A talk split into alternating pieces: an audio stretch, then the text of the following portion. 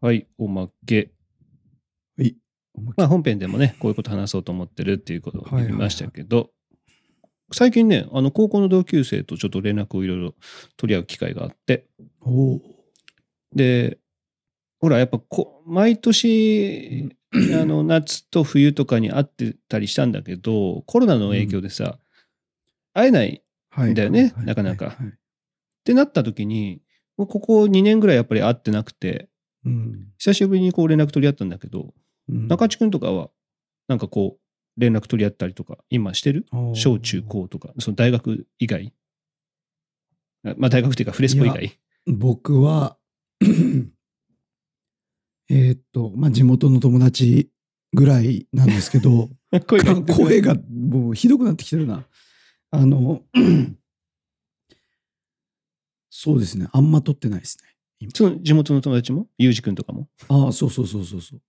あの、コロナ大丈夫って言ったぐらいで、うん。そっから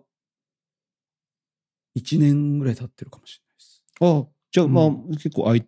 あ出たりするねうんでさ、ね、中地君が今ね、飲み物取っても取ってきてる間にさ、メッセージ、はい今はい生配信聞いてる人にも聞いてみたんだけど、こうちゃんはさ、小中の同級生はさ、LINE グループでたまに連絡してるとか、うんおー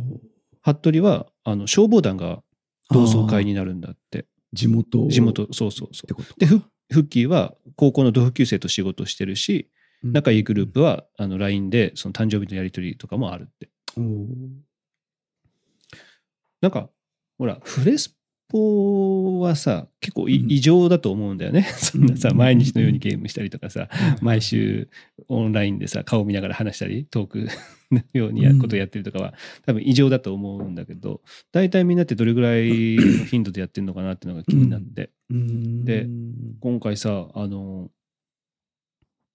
そのなんでこう連絡をするようしたかって言っはいたはら、いはい。高校の同級生が離婚したっていうふうに連絡が来あてーはいはいはい。で